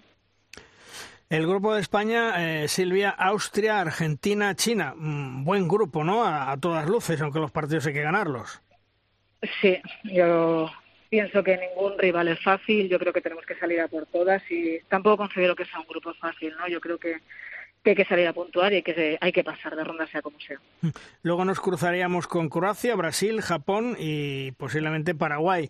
Eh, los cuartos de final, lo hablábamos la semana pasada con José Ignacio Prades, eh, son el objetivo para ya alcanzar algo más. Unos cuartos de final que no sé si tenéis preferencia de quién os puede tocar, si habéis echado un un vistazo al calendario o os da igual? Mira, Luis, llegado hasta ese punto, si pasamos, que venga quien venga, siempre lo digo. Yo creo que cada partido es un mundo, cada rival te lo puede poner más o menos difícil y yo creo que quien venga, quien venga, tenemos que jugar como sabemos jugar nosotras y, ya está, y no hay que mirar más allá. Mm. Eh, ¿Habéis hablado entre vosotras, me imagino que sí, eh, porque hay dos aspectos que preocupan, no solamente a José Ignacio Prades, sino que lo hemos hablado muchas veces y me imagino que a vosotras también, la desconexión del equipo durante algunos minutos. ¿Lo habéis hablado entre vosotras? ¿Qué es lo que puede pasar? ¿Por qué hay ese vacío a lo mejor mental en esos minutos en el vestuario? Bueno, sí que es verdad que hay veces que se pasan baches, ¿no? Pero tanto en selección como en los equipos, ¿no? Claro que se comenta, se comenta todo, hasta el último detalle y, la gente lo quiere mejorar principalmente, los técnicos, las jugadoras y, y todo el mundo, ¿no? Pero bueno, vamos a intentar hacerlo lo mejor que podamos, como siempre, y a dejarnos el alma en el campo. ¿Y, ¿Y las jugadoras también pensáis que en la actualidad son demasiados partidos a lo largo de una temporada y que por eso se producen tantas lesiones? Yo insisto en lo que he dicho muchas veces. Vosotros sois y vosotras sois los artistas de este circo, jugadores y jugadoras. Yo creo que se os tiene que cuidar más todavía porque al fin y al cabo sois los que dais el espectáculo en el 40 por 20. Bueno, al final el calendario es el que es, no nos podemos quejar tampoco. Yo te puedo hablar de mi caso, vengo de haber jugado unos Juegos Olímpicos y sí que es verdad que a lo mejor el descanso, pero no porque mi club a lo mejor o porque el equipo nacional no quiere, sino porque es que no se puede, es que no se puede estirar más el calendario. El calendario está, está ajustado a las circunstancias y tenemos que acostumbrarnos y, e intentar cuidarnos de la mejor manera posible. Cuando no estemos entrenando, pues intentar cuidarnos nosotras. Pero bueno, es que no se puede hacer más, más maravillas, de verdad, con el calendario. El, el, objetivo vuestro de las guerreras en este mundial es ambicioso, aunque hay que decirle una cosa a la gente, que sean conscientes del momento de transición del equipo ahora mismo, ¿no? Sí, el momento de transición y que, como siempre digo, cualquier campeonato es complicado. Siempre suelen decir es que un campeonato del mundo es más fácil. Yo tengo la experiencia que un campeonato del mundo es igual de complicado que un europeo o unas olimpiadas, ¿no? Yo creo que, que hay que rayar la perfección y hay que hacerlo bien y tenemos que tirar con el factor casa, ¿no? Que, que por primera vez se juega mundial en casa hay que disfrutarlo de esa manera. Eh, Silvia, una curiosidad, igual que en el balonmano masculino hay selecciones emergentes como Qatar, Egipto, en el balonmano femenino empezáis a detectar alguna selección que digáis, ostras, estas vienen fuerte y que no sean las de siempre. Mm, pues la, mira, a mí me sorprende muchísimo Argentina. Cuando pudimos jugar contra ellas en el preolímpico, son jugadoras que nos pusieron las cosas muy complicadas. Que si haces un poquito más el partido, te ponen en aprietos. Yo creo que cada año todas las selecciones van evolucionando y, y yo creo que se van a poner a la par de las otras selecciones. Estoy más que convencida. Porque cada año todo el balonmano evoluciona y la gente se pone más las pilas. El, el, torneo internacional de España eh, lo disputáis ya esta semana, quiero recordar, viernes, sábado y domingo en Boadilla del Monte, cerca de Madrid. Eh, Polonia, Alemania y Eslovaquia. ¿Va a ser una buena piedra de toque para vosotras? Sí, va a ser una buena puesta a punto y para medirnos realmente cómo estamos ahora de cara, de cara al Mundial este que tenemos a la vuelta a la esquina. ¿Hasta cuándo tenemos Silvia Navarro en activo? Porque eh, me imagino que, que, bueno, en la condición que estás, que estás fenomenal, eh, ¿te gustaría seguir o, o, ya te has marcado un, una fecha más o menos para decir, bueno, señores, yo ya he hecho todo lo que tenía que hacer? Bueno, pues la verdad es que casi ya no es por mí, sino ya por, por el pequeñajo que está en casa, que ya le pesan los viajes, que me hace las maletas cada vez que, que la hago, me las deja totalmente vacía pero bueno, no os puedo decir ahora a ciencia cierta si voy a continuar o no voy a continuar. Quiero disfrutar de este campeonato del mundo como si fuera el último y solo puedo decir eso. Y cuando y cuando cuelgues las zapatillas, sea cuando sea, ojalá se alargue un par de años, ¿eh? Eh, ¿has pensado qué quieres hacer o no? Pues, si te digo la verdad, el primer año quiero estar tranquila. Quiero disfrutar del poquito, o sea, del muchísimo tiempo que voy a tener y del poquito tiempo que he podido tener a lo mejor en el tema de viajes para poder estar con mi, con mi hijo y eso es lo que tengo más en mente. Y si tengo que tomarme un año sabático me lo tomaré porque quiero dedicarme por y para él, aunque ya lo hago estando aquí, pero pero quiero suplirle esos años que ha, que ha pasado de, de, que su madre se fuese de viaje y luego estaré vinculada al deporte, evidentemente, porque es lo que me ha dado la vida, ha sido mi forma de vida durante muchísimos años. Para este Mundial 2021 que comienza prácticamente en 9-10 días, eh, la palabra clave, esa palabra clave de la selección española, de las guerreras, va a ser disfrutar, Silvia. Disfrutar, entrega y lucha. Yo creo que son las tres palabras claves para poder hacer un buen Mundial. Y a la afición, ¿qué le pides? ¿Qué le decimos? A la afición, ¿qué le pides para la selección? A ver, para vosotros. Siempre. ¿Qué le pedís? A ver. Que nos apoye, que nos apoye como siempre, que estando más ahora en casa, cuando hemos estado fuera, hemos sentido el calor de, de los aficionados, nos han llegado mensajes y todo el arrope que nos han tenido estando fuera, a tantos kilómetros como en su día en, en Tokio, y que nos, los necesitamos, pero como agua de mayo, ¿eh? Son la jugadora que suma más. Pues seguro que van a ser el, el octavo jugador, tanto en Torrevieja Ojalá. como espero que, hombre, ya lo verás, como, como en Granoller, que, y sobre todo, bueno, pues pensando en que la selección española va a dar todo, como tú dices, vais a disfrutar, vais a dar todo y es una ocasión una ocasión fundamental para, para nuestro balonmano femenino y para darle promoción, que es lo que hemos hablado, ¿no? Eso es, eso es. Bueno, Silvia, pues eh, no te entretengo más, que sé que estás a punto de coger un avión para ir con la concentración de la selección española. Como siempre, gracias por atendernos, mucha suerte, seguiremos hablando y cuídate mucho. Un fuerte abrazo. Muchísimas gracias a vosotros, como siempre. Un abrazo. Hasta luego.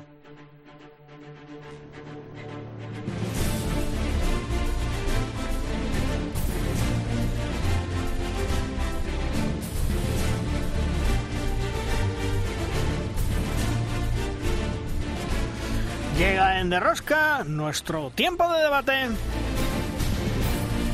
Es nuestra tabla redonda. Una tabla redonda que en el día de hoy contamos con dos grandes periodistas, dos buenos amigos, dos buenos compañeros. Eh, Luismi López. Hola, muy buenas, Luismi. Hola, buenas Bueno, y también con Ángel Regueira, compañero del mundo deportivo. Hola, Ángel, buenas. Hola a todos, ¿qué tal? Bueno, eh, el Barcelona perdió su imbatibilidad en el Palau seis años después en Champions. Mm, ¿Ya no es tan inexpugnable el Barcelona o, cómo lo ves, Luismi? Bueno, eh, alguna vez tiene que venir una derrota, no se puede ganar siempre, es evidente. Pero sí, hombre, efectivamente, eh, el Barcelona es un equipo en construcción, está claro. Ha habido muchísimos cambios, han entrado jugadores, ahora ha llegado Ben Ali eh, y Carlos tiene que, Carlos Ortega tiene que trabajar de cara con la presión del presente, pero de cara a formar un equipo con, la, con la forma que él quiere, el balomano que él quiere practicar el tema defensivo pues eh, sigue evolucionando y sigue buscando las soluciones, pero lo está claro es que el Barcelona en los últimos tiempos le encajan muchos goles y sobre todo en la zona central. Ahí, como veis, eh, se están realizando muchísimos cambios, ¿no? antes eran fijos eh, Fábregas y Tiagus Petrus, ahora pasan por allí casi todos los jugadores que pueden defender en el centro del sistema. Entonces, bueno, va buscando soluciones, también el tema físico influye, porque hay jugadores castigados por el tema de una temporada durísima y eso no es una excusa, sino se está viendo en muchísimos equipos ahora en toda Europa, eh, bajones físicos que se están produciendo a raíz del tremendo, la tremenda exigencia de la temporada pasada con los Juegos Olímpicos en mitad del verano.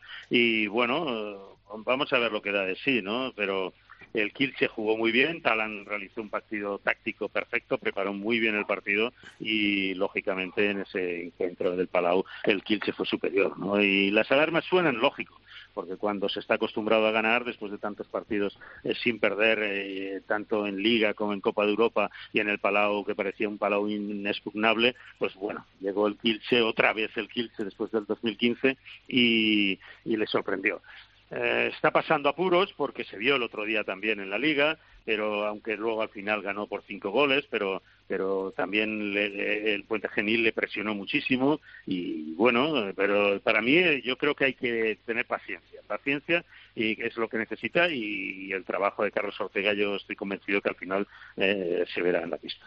Ángel, eh, Luis me habla de paciencia, pero ¿surgen críticas ya Antonio Carlos Ortega o, o hay esa paciencia y esa tranquilidad de decir, bueno, vamos a darle tiempo al tiempo?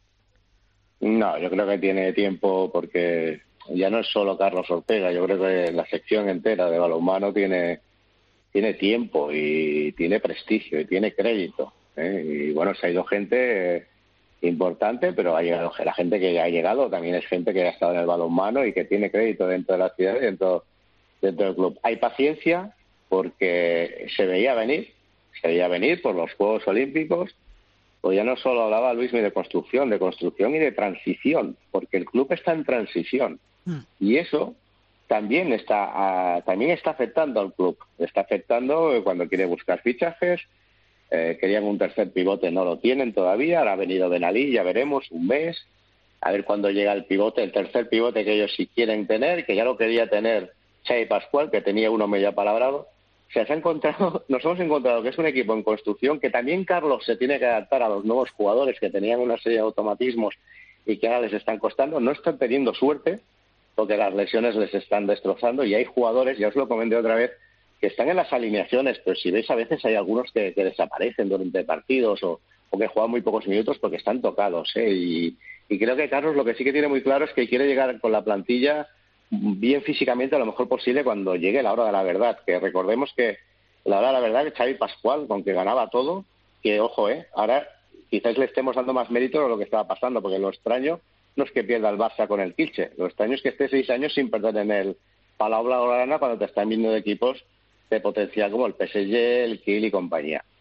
Por lo cual yo creo que todos están con, tranquilidad, pero sigue, eh, a ver, eh, cuidado con la tranquilidad, porque la tranquilidad llegará hasta abril, mayo. A ver qué pasa ahí. Ahí sí que ya no hay mucha paciencia. ¿eh? Ahí sí que se nota un cambio en la sección de balonmano, incluso en el club. La gente que no sigue a lo mejor el balonmano durante todo el año se, ostras, cuando ve que empieza a jugarse la Champions se, se espabilan y yo no lo quiero hacer mucho y creo que sería injusto, no pero hay gente que no tardará mucho en comparar con lo que había antes y eso no sería justo con Carlos Ortega, que creo que está haciendo un trabajo dentro de lo que puede, ¿eh? porque no la, la situación no es sencilla. Hay tiempo, pero ya os digo, ¿eh? en primavera estará muy atentos a lo que pase. Y a, ojo que viene el europeo y a ver qué sucede. ¿eh? Pero Ángel, per, per, permítame que te pregunte una cosa. ¿Es, ¿Ese periodo de transición hablas solo de la sección de balonmano o hablas del Barça como club? El Barça como club, pero es que al Barça de balonmano le ha afectado mucho. Mira, tenéis el caso, mira, el otro día lo sacaron nuestros compañeros de Racuno y nosotros después lo pudimos confirmar. O sea, nadie se, no habían informado de que dos jugadores tan importantes como Gonzalo Pérez de Vargas o como Sindrich habían renovado hasta el 2025. Están firmados, pero nadie los ha anunciado. ¿Por qué? Porque los pilló en un periodo que si había una gestora y dices, bueno, ¿y esto qué tiene que ver? Esto no afecta. Pues sí, sí que ha afectado porque ha afectado en la construcción de esta plantilla, ha afectado en cambios de fichajes, en cambios de enfoques, eh, no hay dinero para según qué cosas. Claro, es que ahora a lo mejor lo, que quieras fichar tienes que ir con cuidado porque la caja está, está vacía. Lo vemos en el Barça de fútbol, que es lo que más aparente, pero también está afectado evidentemente a las secciones. También les piden que se el cinturón. O sea, yo por eso lo digo, a ver, en el día a día, Carlos Ortega tiene sus problemas de lesionados, de montar sus automatismos, de jugadores muy cansados, bueno, esos problemas, pero tampoco ha ayudado, eh, la transición no le han ayudado a hacer una transición fácil en el club y cuanto más estable el club esté, mejor. De, eh, la suerte del balonmano es que está en Chayo Callahan, está Joan Marín, gente que lleva mucho tiempo en el club, que sabe cómo van las cosas, y lo que han hecho es que esta transición al balonmano está siendo, no está siendo tan traumática, porque como Barrufet también puso evidentemente de su parte, pues bueno, les han ido pasando los deberes, les han ido diciendo exactamente cuando estaba muy, cómo estaba todo hecho, y lo tenemos, por ejemplo, en el fichaje de Bande, ¿no? Que ya estaba encauzado de la, del anterior equipo técnico y ya está hecho, evidentemente, para el año que viene. Y siempre lo hemos dicho, y no lo olvidemos, el equipo que tendrá el Barça el año que viene será mejor que el de esta temporada. Y lo sabe todo el mundo, también lo sabe el Barça. Vendrá Emil Nielsen, vendrá Bande, vendrán jugadores, vendrá otro pivote. Y esto lo sabe todo el mundo. Eso sí, paciencia, sí, habrá paciencia, pero en la Champions League eh, el socio del Barça, sobre todo el que no es de balonmano, sino que es más socio del Barça de, de, fútbol y baloncesto y que mira el balonmano cuando ya hay un título europeo, ahí sí que hay nervios. Y se acordarán de lo que había antes, porque Xavi Pascual, evidentemente, está muy reciente. Y Carlos Ortega, pues hay gente, la gente que no es del balonmano, pues eh, alguno igual hasta es desmemorizado y no se acuerda que era entrenador del Vespen, que era un jugador del, del, Dream Team, y aquí puede haber problemas. Pero yo a Carlos, lo, por lo que veo, está muy tranquilo, por lo que me dicen, está muy tranquilo, tiene toda la confianza, y es una cuestión, bueno, tampoco ha pasado nada. Ahora, ¿qué es importante el partido del miércoles en Polonia? Sí, porque es muy importante, porque ya no es la primera plaza del grupo. Es que si pierde en Polonia, dice ellos a la primera plaza del grupo, pero es que en la segunda plaza del grupo se le va a complicar mucho. Y el acceso, quieras o no, directo a cuartos, pues sí que es importante.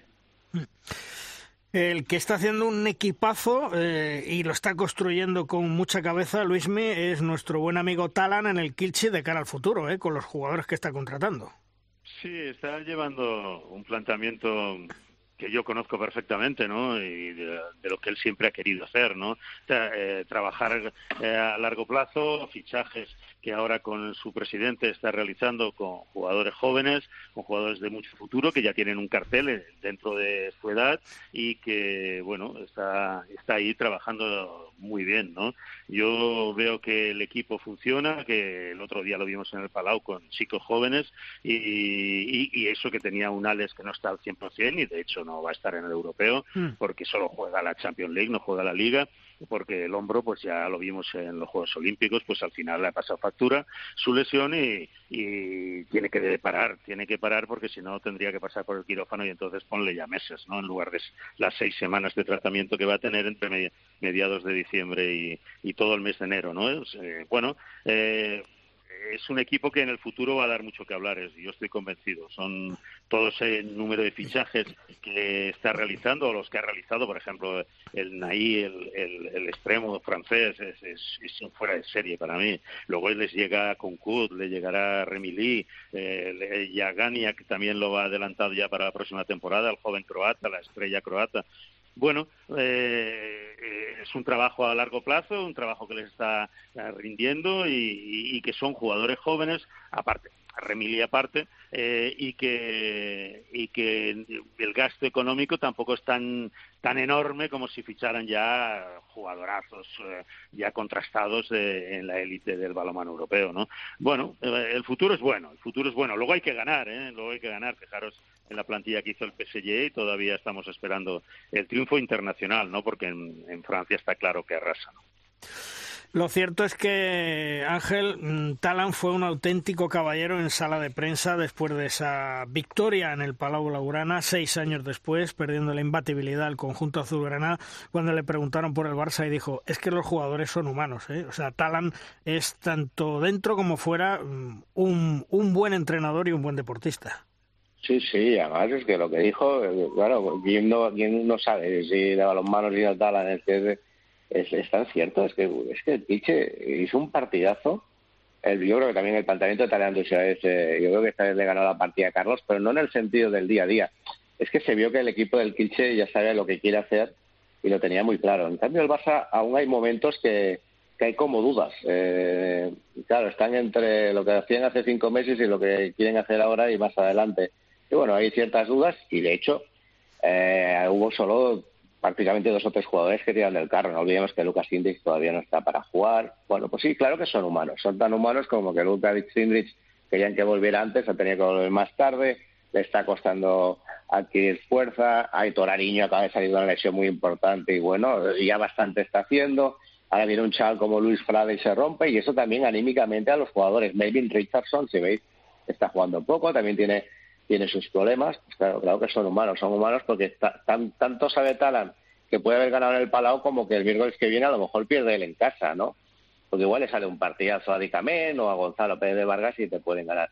Y todos deberíamos ser conscientes de mirar lo que decías con lo que le ha pasado a Alex Duchevaev, ¿no? Yo creo que no, yo creo que no debería ser el único jugador a lo mejor que se pierda el europeo, no solo en España, sino que hay un carrusel de lesiones y más que van a ver. Yo creo, siempre lo hemos hablado, ¿eh? ¿Os acordáis siempre esto de, mm. cada dos años mundial y europeo? Pero que si un año europeo, que si otro año mundial, ahora Juegos Olímpicos, lo de la pandemia, que eso no ha afectado bastante a lo que es el día a día, ¿no? Las burbujas, las PCRs. O sea, los jugadores están, yo los veo más que nunca al límite y es un tema recurrente pero yo me empiezo a preocupar porque veo equipos, no sé, a ver si os acordáis, ahora lo he visto porque con el Barça, el Flensburg, no, hay equipos que están completamente destrozados y el Barça es uno de ellos. Y es verdad que igual Luis Prade, Luis Prade se lo hizo solo en un entrenamiento, pero bueno, igual es porque lleva cargas o yo qué sé, ¿no? Habría que estudiar muy bien esto, pero es preocupante. Y sí, son humanos, son humanos los del Barça, son humanos los del Kitchen, son humanos los del PSG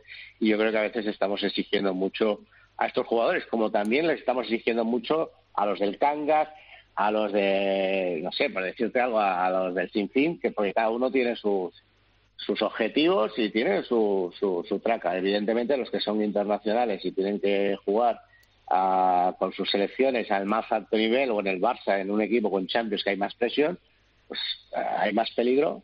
Pero sobre todo me, ha gustado esto, ¿eh? la frase esta de, de, de Talant, son humanos y yo creo que a veces perdemos que los, los deportistas en general son humanos y les mm. estamos pidiendo más de lo que igual pueden dar. Totalmente de acuerdo, Ángel, y, siempre lo hemos defendido aquí, que los verdaderos artistas de este circo, entre comillas, son los jugadores y las jugadoras, y es yo creo que a los que menos se les cuida. Por cierto, eh, hablabas, eh, Luismi, de Alex Dusebaev, ya lo ha comunicado, necesitas a seis semanas, no va a estar en el europeo. Puede ser una buena oportunidad, me imagino que lo tiene más que en mente Jordi Rivera, con nombres como Yanta Rafeta, como Paul Valera, que ya lo ha eh, probado, y el mismo Casas e inclusive Alex Márquez, ¿no? Sí, efectivamente, pero, pero bueno, yo por lo que he visto la sustitución de Alex Dusevae, eh, yo creo que la tiene clara, el entrenador, Jordi Rivera, porque ya ha ido probando a García Díaz, Urbindo yo que creo que ya sin Alex ya es más fijo todavía, y, y Maqueda, incluso con la plantilla que puede realizar incluso pueden ir los tres, ¿eh? porque eh, vamos a ver cómo, cómo llegan todos al final. A mí Garcendía me está gustando este año muchísimo en el en el Seged eh, tanto en defensa como en ataque. En ataque hay, tiene, es un jugador de rachas en cuanto al gol se refiere, porque hay partidos que mete 8 de 9, de otros a lo mejor mete 3 de 10, pero eh, es un gran pasador, ¿eh? es un gran pasador a pivote, a, los extremos, eh, tanto el, de su lado como el contrario, y le estoy viendo que está realizando una gran temporada. De todas formas, se ha, encontrado con Tones en, el Seguet que, está mejor que nunca. Pero de todas formas le está dando muchos minutos Pastor y, yo creo que lo tendrá en cuenta Jordi Rivera. Vamos a ver cómo si se decide por tres zurdos o, no. ahora que no es lo mismo los Juegos Olímpicos que una convocatoria europea o mundial. Tienes más jugadores, tienes más posibilidades. Pero lo de, por ejemplo, Jan Tarrafeta está realizando desde que ha reaparecido espectacular en su equipo, en el PAUC. ¿eh? El otro día yo le veía un partido, eh, era increíble, ¿no? Cómo jugó, cómo dirigió, cómo mandó, eh, y, por, y, yo creo que a este nivel él puede tener una plaza en la próxima convocatoria, ¿no?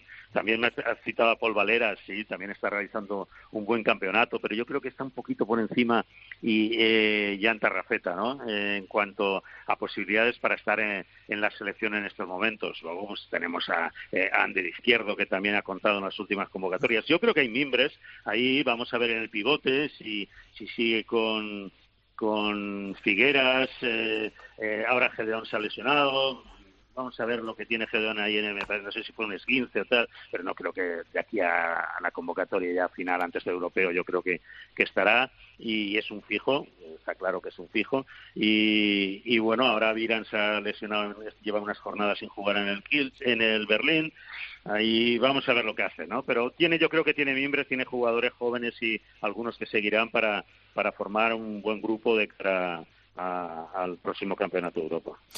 Por cierto, me cuentan mis pajaritos. Ah, bien pajaritos. Que al final los clubes de Asobal han tenido que tragar y jugar la Copa del Rey a pesar de sus amenazas de no disputarla. El jueves pasado se celebró el sorteo tal y como os comenté. El miércoles por la tarde, Asobal mandaba una comunicación interna a sus clubes diciendo textualmente lo siguiente. Por indicación de nuestro presidente, les informamos de que en el día de hoy, y tras las conversaciones mantenidas entre los responsables de Asobal y el CSD, se ha llegado a un principio de acuerdo sobre la mediación que el Consejo Superior de Deportes estaba realizando entre la Federación Española de Balonmano y Asobal. Como resultado de la misma, han quedado desbloqueadas las dificultades existentes en relación a los derechos de televisión de la Copa del Rey. Por ello pensamos que serán las máximas garantías para que todos los equipos participantes y entendemos que se puede seguir adelante con la disputa de la competición. La verdad es que desconozco mm, quién ha sido el Lumbreras que ha redactado el comunicado, pero exactamente no dice nada de nada ni aclara nada. Creo inclusive que Groucho Mar lo hubiera explicado mucho mejor. A todo esto mm, ya lo puedo desvelar. Ana Itasuna en su momento le había dicho a la Real Federación Española de Balonmano que ellos se desmarcaban y que jugarían la Copa del Rey hiciera lo que hicieran los demás clubes. Y es más, también alguno más llamó a Ferrat 16 para decir que no estaba de acuerdo y que iba a jugar la Copa del Rey. En Asobal la verdad es que Mm, amagan, pero no pegan. Hablan mucho, amenazan, pero luego yo creo que se acongojan. Tanto ruido para nada. A fecha de hoy no hay nada firmado entre las partes. Insisto, no hay nada firmado entre las partes. Y tras la intermediación del Consejo Superior de Deportes, parece ser que existe un principio de acuerdo para compartir los derechos audiovisuales en la Copa del Rey. Pero eso sí, se sigue reconociendo, se reconoce que la titularidad de los derechos audiovisuales pertenecen y son de la Real Federación Española de Balonmano y que se está gestionando un acuerdo para compartir esos derechos entre la Federación y la Copa Asobal y en este caso la Asobal. Al final todo queda igual tal y como estaba redactado en el convenio entre ambos. Se compartirá la señal de televisión entre sus operadores televisivos tal y como ya lo ofreció la Federación Española de Balonmano en la pasada Supercopa de España y que fue rechazado por Asobal. Esta es, a fecha de hoy, insisto, la auténtica realidad de por qué se ha hecho el sorteo de la Copa del Rey y cómo está la situación. Bueno, eh, el Mundial 2021 femenino, mm, estamos a nueve días. Granoller es una de las sedes. ¿Y tú crees que allí, aparte de los buenos aficionados eh, al mundo del balonmano en Cataluña, lo saben, Ángel? Yo no. Yo creo que no, ¿eh? Es que si me apuras, eh, yo, porque, bueno, por cuestiones profesionales lo tengo que saber. Pero si me apuras, no, no, es que si te pasa por la cabeza que vaya a haber un mundial femenino en Granollers, en España. La verdad es que no mucho. Yo no sé si en otras partes de España habéis tenido más promoción, por aquí no, y tampoco se está calentando mucho el tema. Y yo creo que sería importante, ¿no? Porque siendo anfitriones, no tengo dudas de que seguramente la organización, y más en Granollers, con la gente que tiene por ahí, va a ser perfecta.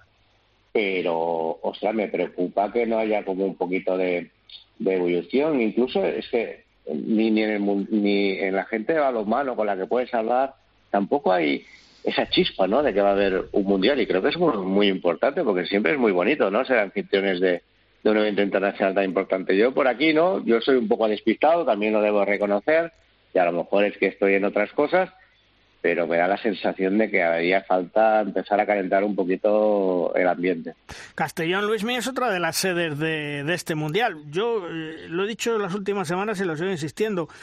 Tal vez han promocionado en las ciudades donde se va a disputar el mundial, Torrevieja, Castellón, eh, Granoller, pero mm, les ha faltado algo más, ¿no? quizás una, una, una exposición global, ¿no? Sí. para intentar que de otras zonas fueran a esas ciudades, ¿no? Que también es lo que pretenden esas mismas ciudades cuando se acogen un campeonato, un evento deportivo, ¿no? Tener público de fuera, pues que, que utilicen los hoteles, que utilicen, pues bueno, los, la restauración, etcétera, etcétera, recibir gente de fuera de, la zona, ¿no? No solo vivir de, de, los aficionados de Castellón, de Torrevieja, de Granollers. Yo esta mañana veía una foto de una calle, la calle principal de Granollers, con, con, con medias porterías en un lado y en otro y tal. Pues ya van engalanando la ciudad con símbolos. Pero bueno, yo creo que Granollers ciudad eh, sí que sabe que va a hacer un campeonato del mundo eh, allí, ¿no?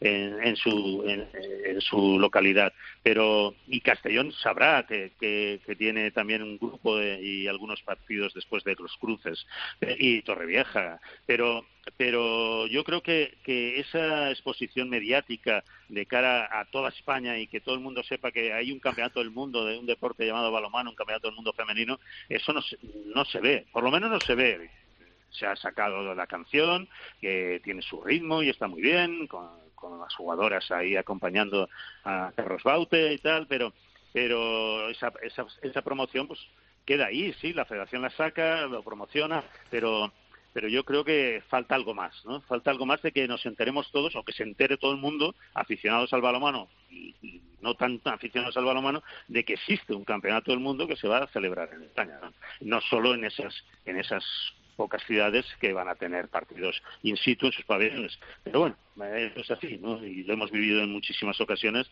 y, hay que sufrirlo, ¿no? Que luchar ante, ante situaciones en las que la falta de, de, publicidad, de lanzamiento mediático, pues es lo que nos que estamos acostumbrados en el mundo del balomano, desgraciadamente.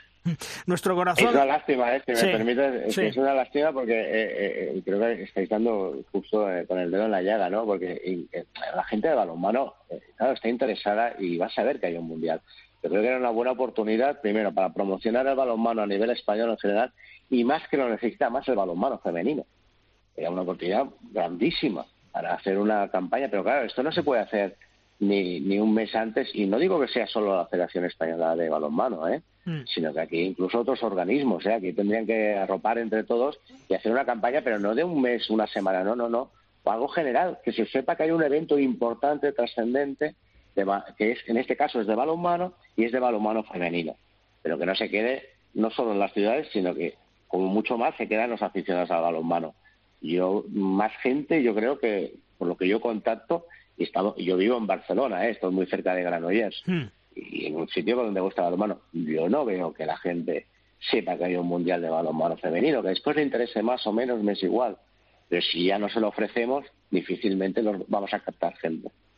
Y Luis, nuestro corazón nos dice que ojalá nuestras guerreras disputen semifinales y que puedan subir al podio. Pero nuestra cabeza, ¿qué nos dice? Pues que no tenemos que vender medallas.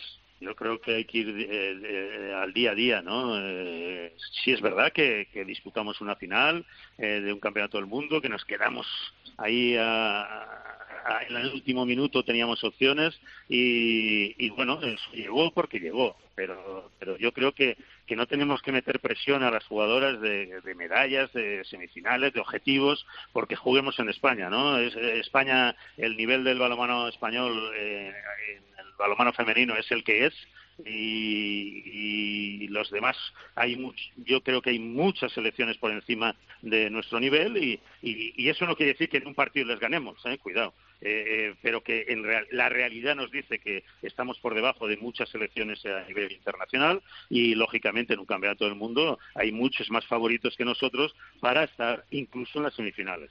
Bueno, a partir de ahí, ¿se puede conseguir? Sí. ¿Que tendrán las jugadoras un plus de motivación? Por supuesto, porque juegan en España, pero también de presión. Y, lógicamente hay que ir a muerte con ellas, ¿no? A muerte con la decisión del entrenador, de, de su convocatoria, a muerte con todo para que estas jugadoras pues, tengan también esa fortuna en los cruces que le permitan llegar a lo más alto posible. Ah, si lo consiguen, pues pues eh, creará mucha más expectación, se hablará mucho más, etcétera, etcétera. Si no lo consiguen, pues estaremos en la realidad que tiene nuestro balomano femenino, eh, desgraciadamente, porque es así, porque otras nos superan y son mejores. Y ante eso es muy difícil luchar. Solamente hay que eh, confiar en las estrategias, en el trabajo del seleccionador, que Prades lo da muy bien, estoy convencido, y, ese plus de motivación que he dicho anteriormente, que, la tengan con ese pelín de fortuna que nos, que nos ayude a ganar partidos y cuando llegue la hora de la verdad, pues que, estemos preparados para conseguir unas victorias que en teoría podría ser impensable, pero que a veces se da y, lo hemos visto muchas veces con las guerreras que, que nos han sorprendido cuando a lo mejor pensábamos, como tú decías, que el corazón nos pide que pero y que van a estar y que la realidad a lo mejor nos, nos retrotrae eh, eh, en, que, en nuestros sentimientos, pero pero que nos han demostrado muchas veces que son capaces de dar ese plus de más para ganar a, selecciones superiores a nivel eh, táctico, a nivel técnico sobre todo. ¿Y tú, Ángel, cómo lo ves? Yo la veo que hay que venderla como una, una selección que es muy ilusionante, que juega divertido, que es muy atractiva, que tiene muy buena imagen, porque las guerreras si tienen es muy buena imagen, pero hay que ser cautelosos en lo deportivo, hay que saber, la gente del balonmano lo sabe, pero como es un mundial y esperemos que llegue y trascienda a otra gente, hemos de saber que nuestra selección es, eh, buena, es competitiva, seguramente tendrá un plus si la gente le ayuda, pero que no está entre las favoritas para estar en el podio. Siempre yo, esa selección nos ha sorprendido y ha conseguido medallas inverosímiles pero decías tú que el corazón, hombre, el corazón nos dice que a ver si hay un milagro y ganan y, nos vuelven a sorprender, pero la cabeza, si miras las otras selecciones, pues nos dice, hombre, pues eh, se, tiene que dar muy bien para conseguir algo. Pero bueno, eso es, eh, también forma parte del atractivo de esta selección, ¿no? A ver si nos sorprende, si es competitiva, que juegue alegre, que juegue bien al balonmano y después, si algún cruce o en un día de inspiración consiguen hacer algo más, pues perfecto. Pero siempre hay que ser eh, organizar un mundial no quiere decir ganarlo. Y esto hay que serlo. Organizar un mundial se organiza para muchas cuestiones, no para ganar una medalla de oro. Es solo se, hace para ser promoción del balonmano y si tu selección te ayuda, mejor. Pero no comparemos, y esto lo digo eh, para la gente de fuera. Yo siempre se lo digo, oye, no, no, no, no, me digáis, no me comparéis la selección masculina con la selección femenina, que tenemos la, tendencia que hay de la gente. No, no, cada uno tiene lo que tiene y en estos momentos, eh, ¿es favorita? No, ¿Que puede conseguir algo? Sí, nos han sorprendido muchas veces. ¿Por qué no esta vez? Ojalá. Pues vamos a ver si hay suerte y si la selección española femenina nos da una alegría, aunque teniendo los pies eh, en el suelo, como hemos comentado. Luisme, gracias por estar con nosotros. Hasta otro día. Un abrazo. Un abrazo, hasta siempre. Ángel, lo dicho, gracias por estar con nosotros. Un fuerte abrazo, cuídate. Hasta otro día. Gracias a todos, un abrazo a todos. Hasta luego. Vamos terminando programa, vamos terminando edición, como siempre, con el maestro con Tomás Guas y sus 7 metros. ¡Lanza, Tomás! Malvarros, Quitos, Cal y Arena en nuestro balonmano. Por un lado, lo bueno, la Federación Europea ha concedido la candidatura conjunta de España, Portugal y Suiza la organización del Europeo Masculino 2028. Y se baraja que la gran final será en el Estadio Santiago Bernabéu, el nuevo, que ya está acabado, o en el Wanda. La mala, que Nusibaev Alex ha comunicado que no podrá estar presente en el Europeo de enero. Una lesión en el hombro le tiene loco desde hace meses y los médicos le obligan a parar seis semanas para garantizar su recuperación, que naturalmente es lo primero. Los hispanos, pues, sin su líder más carismático en el Campeonato de Europa. que todo salga bien y pronta recuperación, querido. Eres muy importante. Terminamos programa. Juan Carlos, hasta la semana que viene. Hasta la semana que viene, chicos. Chema, un abrazo hasta la semana que viene. Un abrazo, gracias. Y la semana que viene, próximo lunes, estaremos aquí con todos vosotros. Os contaremos todo lo que se actualidad en el mundo del balonmano. Estaremos pendientes, por supuesto, de las competiciones europeas masculinas y ya estaremos en puertas de ese Mundial Femenino 2021. Nos escuchamos en una semana. ¡Adiós!